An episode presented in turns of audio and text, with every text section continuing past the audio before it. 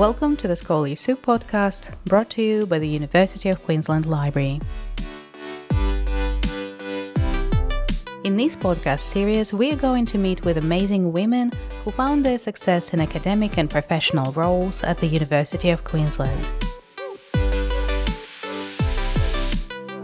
They are resilient, smart, proactive, and more importantly, they're now working together to implement systemic changes that could make your career progression that little bit easier. If success breeds success, then listen to their stories and learn from the best. In this episode, I meet with Deputy Vice Chancellor Research and Innovation, Professor Bronwyn Harch. Professor Harch has 22 years of experience leading and undertaking research focused on the nexus of agricultural and environmental systems. She is passionate about making an impact by generating knowledge, technology, and practices that make our world more sustainable, secure, and resilient. She has become Deputy Vice Chancellor Research and Innovation in a research intensive university, and all of that after starting her career quite literally working for peanuts. Professor Bronwyn Harch, good afternoon and welcome. Thank you, Elena. Uh, Bronwyn, as Deputy Vice Chancellor of Research and Innovation, you manage a multi million dollar portfolio. Does being a statistician help? How did your interest actually evolve? Yeah, you're right. I have got the best job in the whole world um, in terms of managing research at a university like the University of Queensland. So I do enjoy my job, and you'll get to hear a little bit more, I hope, um, through the podcast about what I love so much about my job. So, how did my interest in statistics get sparked? Um, well, as it always is, it goes back to school days, and I was really interested in mathematics, and I was good at mathematics too. So that helped to keep you motivated, and that your parents thought something interesting was going on for you as well. So it's when I went to university that I found out I could put two of my great loves together, which was science and technology with mathematics, um, through statistical science. And so I was learning about statistical science. It was one of the only subjects where we went out in the field and did field trips. And I thought, gee, mathematics is getting me out in the field. This is pretty cool. Um, and I was doing environmental science at the time. So we were doing stuff with spiders in rainforests and doing stuff with koalas and birds. And I really fell in love with the fact that back in back at base, I was doing a lot of analytical modelling, but I could see the difference it was making in the field. So what grabbed me on statistical science was its application, and um, that I could apply it not only in the environmental science area that I was trained in, but um, I've been working in health, manufacturing, defence, so many different areas. So it provided a pathway to many different doors. So that's what really got me hooked. That's amazing and such a good plug for mathematics. um, so, uh, how do you use your expertise as a data scientist in your current role as the principal academic and administrative officer of the university? So, as a research leader, when where there's lots of different decisions you have to make, um, you have to develop strategy, and you also have to implement strategy. And as I mentioned, through that, you have to make a lot of decisions. So, my data science expertise for me helps me uh, rely on data and evidence um, for a lot of the different stages I was ta- talking about um, data and insights from quantitative information, but also the insights you get from people. So, you know, when you're walking around talking to people, that's just another sensing device, um, quantitative information, qualitative information, sorry. So, bringing that together to help form strategy. So, I think the kind of questions that you asked as a data scientist, as, as a statistical scientist, it's about uh, understanding variation in different people's views. How do you manage data and different views to then help develop strategy and implement it? I think the other part about implementing strategy is that you have to take stock of are you heading in the right direction? So I'm a big believer in visualizing and tracking performance as well, and that's a big part of my job. How's the university tracking in its what I call research vitality, um, both excellence and impact? How do we track that? Um, so that kind of data visualization kind of um, thought process really helps with tracking our performance that we're going to get to where we want to get to. Sounds very exciting, isn't it? And, and now, Bronwyn, can we talk a little bit about your career progression? So, uh, could you tell us about the time uh, in Hyderabad, India? Yeah, so um, when I was doing my PhD, uh, I was doing my PhD at the University of Queensland, actually, and I was in the agriculture department. So again, you can see that splicing together of an application domain with statistics. In that point of time, as agriculture and statistics. And um, I had a, a PhD project that was funded by the Grains Research and Development Corporation. And I talk about it as the period of time when I was working for peanuts, because I was actually working for the peanut industry. And um, the peanut industry globally is based out of India. It's one of the main staple crops there. So the world banks of seed uh, for crops are based in different countries, and for peanut, what they call groundnut, was based in India. Uh, so I was working on big data collections that were in the world collection of germplasm. So think seeds, peanut seeds. Um, they had big fridges there, and at that point in time, data didn't come to me because it was too big. Um, so it was, you know, it wasn't last week that I did my PhD. It was a few years ago. So I had to travel to the data, and boy, am I lucky that I had that opportunity. So I ended up working with uh, plant breeders, um, with uh, high performance computing people, working with agronomists and farmers in the field because it was understanding how the data was being collected. So in Hyderabad, I was working with a big multidisciplinary team of people on new statistical methodology to analyse these big data, which was then uh, really big data sets. Um, so that's how I found myself to be in Hyderabad. And I went back there twice during my PhD. And uh, since I've finished my PhD, I've been back there twice, um, interacting with the statistical community there. And again, it was about the application of statistical methodology in agriculture. So, yeah, I, re- I learned a lot about not only statistics, um, how to do multidisciplinary research, but enjoy a culture that was very different from my own as well. So, it's such a privilege to be in a, another country as part of doing my training. Uh, were they doing things differently the way we do it here in Australia? Yeah, in terms of the research and innovation um, endeavour, no, the way um, research and innovation was being undertaken at that time was similar. But the difference was I was working in a university where most of the focus at that time was around discovery research. And so I was really focused on discovery, creating new applied methodologies for these big data sets. But working with um, this particular institute in India, it was the International Crops and Research Institute for the Semi-Arid Tropics, ICRISAT.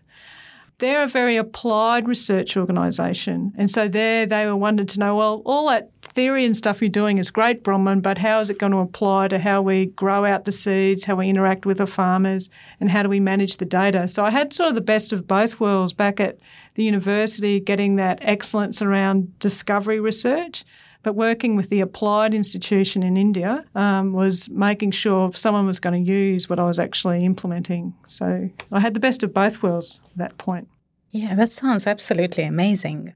So, what was the next stop in your career journey then? Can you tell us a little bit about your work uh, in CSIRO?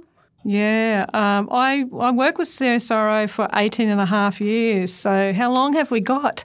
Uh, um, I thought I'd won the lotto actually when I got a job at CSIRO because I mentioned to you I'd been working in an applied research organisation in India. And so to be able to work in Australia's premier applied institution uh, was a you know really real boon for me.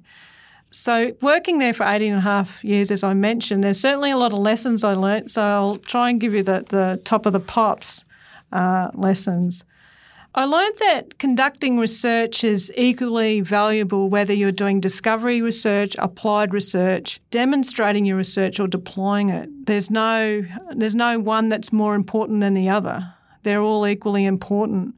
And that as a researcher, depend, depending on where you are on that spectrum, um, you have to understand the movement between those different phases and how you have to partner to move through those phases. So that was a really important uh, lesson I, I, want people to think about as well. Um, that big challenges, the stuff that really mattered, um, that had to be solved, it was better solved through multidisciplinary teams rather than me thinking about it by myself or thinking about it only within my own disciplinary team of statisticians and mathematicians. The other lesson is that uh, excellent research is delivered with excellent research support. So I felt that um, when my research or that of my teams was being coached along by business development and commercialisation people, with comms people, with finance, the infrastructure, the legal people, when it was a true team involving all of those people, we knew we were going to have impact on our research. So I think it's thinking about that full spectrum of the coaching team you need to get your research out there. And and lastly, I think it's um, the most refining kind of lesson is leading people. And I think it's the one that um, was the most refining. You know, talk about refining fire, that you come out better through it, although it hurt at the time. is when you're leading people, you have to know how to help them reach their potential and achieve their goals, and that can be really exhilarating. But you also have experiences of very confronting times when you're speaking to staff about their performance, that perhaps their aspirations don't align with the organisation. And it doesn't mean individually those aspirations are wrong, it's just they're not meeting in the middle and how you then have that honest conversation with people that you don't drag them along that everything's going to be okay, it'll work out. It won't work out because there's a fundamental misalignment. But then how do you help people discover another pathway? So I think that's a really important lesson around leadership I learnt there as well. And actually, it does sound like such a successful and satisfying career. So, what were you looking for when you actually decided to move to the higher education sector? Yeah, it was a Friday afternoon and I picked up the phone. um, well, I think it's a bit of a lesson, uh, really, that I did something quite unusual. That usually I have a rule that I wouldn't pick up phones Friday afternoon because it's never going to be good news. Never going to be good news. So I did actually pick up the phone this Friday, and someone asked me if I wanted to to consider going to the higher education sector. So one is make sure you ask someone because you never know what they're going to, to answer. Uh, I was intrigued by what they were trying to do. Um, this particular university uh, was QUT. Um, looking at uh, doing uh, a research institute in a very different mode um, so it wasn't about the hero professor leading a research institute. It was uh, uh, they were looking for a research professor that was going to enable others. So I was really interested in how a university would have that kind of a model where it wasn't about you know the hero professor. It was uh, facilitating the work of many different people. So I, am someone who likes to change. Um, while I was in CSIRO for a long time, that organisation changes a lot. So I'm quite motivated by challenging myself to do things differently. And in my interview of that organisation, so they it's always about people think about you being interviewed, but I equally interviewed them back because for me to take that leap, I needed to know the leadership there had as much courage as I had. And so that was what I was looking for when I was kind of interviewing them. So I was I was quite impressed that the higher ed sector were looking at trying to do things differently. And sounds, sounds amazing. I think it's how it's uh, six years later. I'm still in the higher ed, so I'm enjoying it. Love it. Uh, Bronwyn, you're also a chair of a UQ Gender Steering Committee that consists of 23 staff and students from across the university. So I have heard that you played a really big role in the success of UQ's Sage Bronze Award. There's obviously a lot more that needs to be done, but what makes you hope that UQ will be able to improve on our equity, diversity, and inclusion culture? Yeah, I, I um, joined the university when uh, the team that was putting together the proposal for the Sage Athena Swan were probably halfway through. And there'd been a lot of work by a self assessment team of taking stock of where the university was at and some of the actions. Um, so we had a big list of things that we needed to do, and it had to be consolidated into a way to tell a narrative. What was the UQ story about what we were doing with gender diversity? So you probably uh, all this data and insight. So you know, I was in my element of how do you create a narrative, and so I worked a lot with the team on creating the narrative to have the evidence for our action plan. Um, so that that was great fun, particularly as you joined the uni. I got to really find out a lot about what was going on at the university when you ride in at that gender equity kind of element. Um, so you asked me why am I hopeful? So I'm hopeful because of the progress we've already made since we've got the bronze award. So we were awarded that earlier this year, and it was February, I think. A lot's happened since February. And some of the things that I've already seen is it's the basic stuff like people having it in their conversations when I'm, when I'm in different other meetings that aren't about gender equity, people bring up the issues about have we thought about gender equity in the context of our discussion, whether it's pay gaps, promotion, recruitment, all those kinds of things. I've seen we've had women only positions um, in physics. We've had some of those advertised and recruited in. So it takes a lot of courage to go, we're just going, you know, uh, gender only, uh, gender only, women only positions. I've seen uh, senior women recruited as well. So I think there's a lot of positive signs, Alana, on, on our journey for achieving gender equity. That's really, really good to hear. And um, how do you think men can support this initiative? Yeah, there's a lot. Without men, we're not going to have uh, gender equity, are we? That's, That's pretty important. I think it's great that you've raised that issue because we've all got a role to play in gender equity because it's not always, not everything's always, uh, the deficit is in the women, it's in women for their issues. Sometimes it's in men as well. And again, I go very practical about what some of the things that, that men can do. Think importantly, first of all, for your organisation, whichever one you're in, you need to make sure you know what the issues actually are. Um, where are the issues for win- women in your organisation? In in UQ, there's particular spaces within for academic staff that there's a ceiling for them going between B and levels B and C um, and understanding that different disciplines ha- have different contexts. So it sort of makes sure you you understand the issues.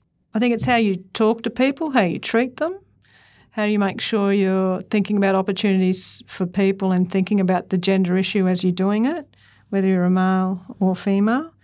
The unconscious bias training we've got at UQ is really useful. You can give yourself uh, quite an education to find out that you know all of us have biases but you have to understand understand which what are yours. And the other practical thing is some, there's really uh, great leave entitlements for men in terms of uh, not only carrying duties as a parent, but also um, I'm at the stage where I have to think about care for elderly people and also in, in our family care for someone who's disabled. So I think there's a, a lot of great leave entitlements that men should take advantage of in terms of supporting their families in whatever way they can as well. Oh, it is so satisfying, frankly speaking, to actually see how gender barriers are being destroyed. And um, in this case, I'm talking about women taking on high leadership roles. And just one of the recent examples is the announcement um, that Professor Cathy Foley, an Australian physicist, will be Australia's ninth chief, uh, chief scientist and the second woman appointed to this role. And by the way, the first time I saw this announcement was from your post on Twitter. You have a very active presence in uh, social media. How do you find time? well, um, and congratulations to Cathy Foley. Uh, you go, girlfriend. Uh, so I know Cathy from my time in CSIRO, so the Australia got it right in, in putting her in that role. Um, social media for me is two two purposes. Um, the first, number one, is spruiking the achievements of the organisation that I'm in. So, you know, I'm, when you're working in an organisation, I want to be proud of what it's doing. So I use social media across Twitter and LinkedIn mainly to spruik about all the research um, effort that goes on at UQ. And I think that's part of my role as uh, Deputy Vice Chancellor Research and Innovation. I'm the Chief Cheer Squad leader for what's going on in research. And I, a lot of people pay attention to things like that um, on social media because you're giving sound bites and people just gets to know, oh, UQ's doing that. Oh, that's about an individual within UQ or you know, there's certain research. I didn't know research uh, like that was going on at UQ. So I find it as a good way of helping with our reputation as an organisation. But I'm no fool. Um, the second reason is I have to think about my personal brand too and what I associate my personal brand with. And so I, by speaking about research and innovation, it keeps building my brand about being across what's happening in the research and innovation ecosystem. People will follow me because I'm trying to keep up to date with what's who's moving around, like Cathy, for example, and who's doing what in terms of major research and innovation there. And it helps people connect to me as well. There's a lot of people that think about, oh, that's an interesting place. I might go and work there and they connect through to me, or they might connect me into other opportunities with industry and government. So I keep doing it because it helps me connect to people in ways that I, I wouldn't um, nationally and globally. So it's not about finding time; it's about finding the satisfaction in that communication, isn't yeah, it? Yeah, it's because I think it's we all have to communicate, and so you have different means of doing it. And I find it's the most efficient way for me to let people know. So even for my internal teams on the internal websites, I have it linked through to my social media because I don't need to write all the blogs and everything. Just watch the Twitter feed. That's what's going on. That's right. so it's more efficient. That's correct. Um, so. Uh, what do you enjoy then? What do you enjoy most in your current role? So yeah, I have to ponder this because I have to I have to do a kind of strategic statement um, about what I um, enjoy. I think it, it's fundamentally about creating opportunities for people around research and innovation. And so that comes down to three things for me. What I really enjoy is connecting people so it's connecting people within the organisation and then helping them connect to people outside the organisation to make sure their research and innovation can get out there. And particularly for our discovery researchers, is making sure other people notice what they're doing so then they can connect to them in ways that pulls them through that pipeline I was talking about in application, demonstration, and deployment. Um, the other is convening groups. You know, I like a party, um, but uh, in convening groups, you're getting people uh, together for a, uh, around a common goal. So whether that's changing policy or processes within the uni, and I get a lot of feedback uh, on that. Um, how do you convene people with industry and government? Uh, so that convening kind of construct, I think, is really important, and I really enjoy that. The last C, so that's connect, convene, is catalyse. I really like catalysing things, whether it's new projects, big or small, and helping people see their part in it. So, if I had to summarise why I really enjoy my job, it gives me the opportunity to connect, convene, and catalyse. And and how do you strike a balance between work and life? What's your secret? Yeah, so I, I think it. I always have struggle with the word balance because it it may it thinks things are kind of all equaled out. And it's hard to achieve a balance in every, any one day. Sometimes it's hard to achieve a balance in any one week. So, what is it you're trying to balance? Because life for me has got so many different dimensions to it, and often work work's dimensions aren't as rich and full as the life dimension. So, the, I always struggle with the balance bit. Uh, so what do I, I kind of do? Um, my family would say all I want to do is connect, convene, and catalyse everybody. um, so I uh, spend a lot of time connecting with my family. Um, so I have my immediate family is not too far away, so I do a lot of things with them, whether it's gardening, whether it's climbing a mountain, swimming in the bush, or doing a jigsaw. I do a lot of things with with my family. They're really important to me, and I think apart from that, um, it's a lot. A lot of my time is making sure I do de-stress too, and doing doing the things that give me joy and happiness by myself. So while I am a big people person, there is a point in time I want to be in a cave or by myself, and um, making sure I take that time to inject it back into me. Because if I'm doing really well, and I'm motivated to connect, convene, and catalyse people, then I'll be able to do it. And um, one of the last questions, actually, on my list uh, can we take you back to when you were 20? And what would you advise a 20 year old Bronwyn on how to best accelerate her career? Yeah, back to my 20s. That's a bit scary. um, it's a great question, though, because uh, it really makes you stop and think. So I think I'd tell myself invest in knowing about yourself. Know what you're motivated by. Know what your derailers are. When when is it you're going to be in a situation so you can pull yourself up? So if you know yourself well, you can seize opportunities when they're in front of you. You can avoid the quicksand. And I think the other thing about knowing yourself is that you can actually help others if you know yourself. Because you can sometimes see yourself or give story or narrative to help people seize the opportunity or avoid the quicksand. The other thing I'd tell myself is it's good to get advice, Bronwyn, but in the end, you've got to command your own decisions. So collect the advice, but make sure you command the decisions that you need to make.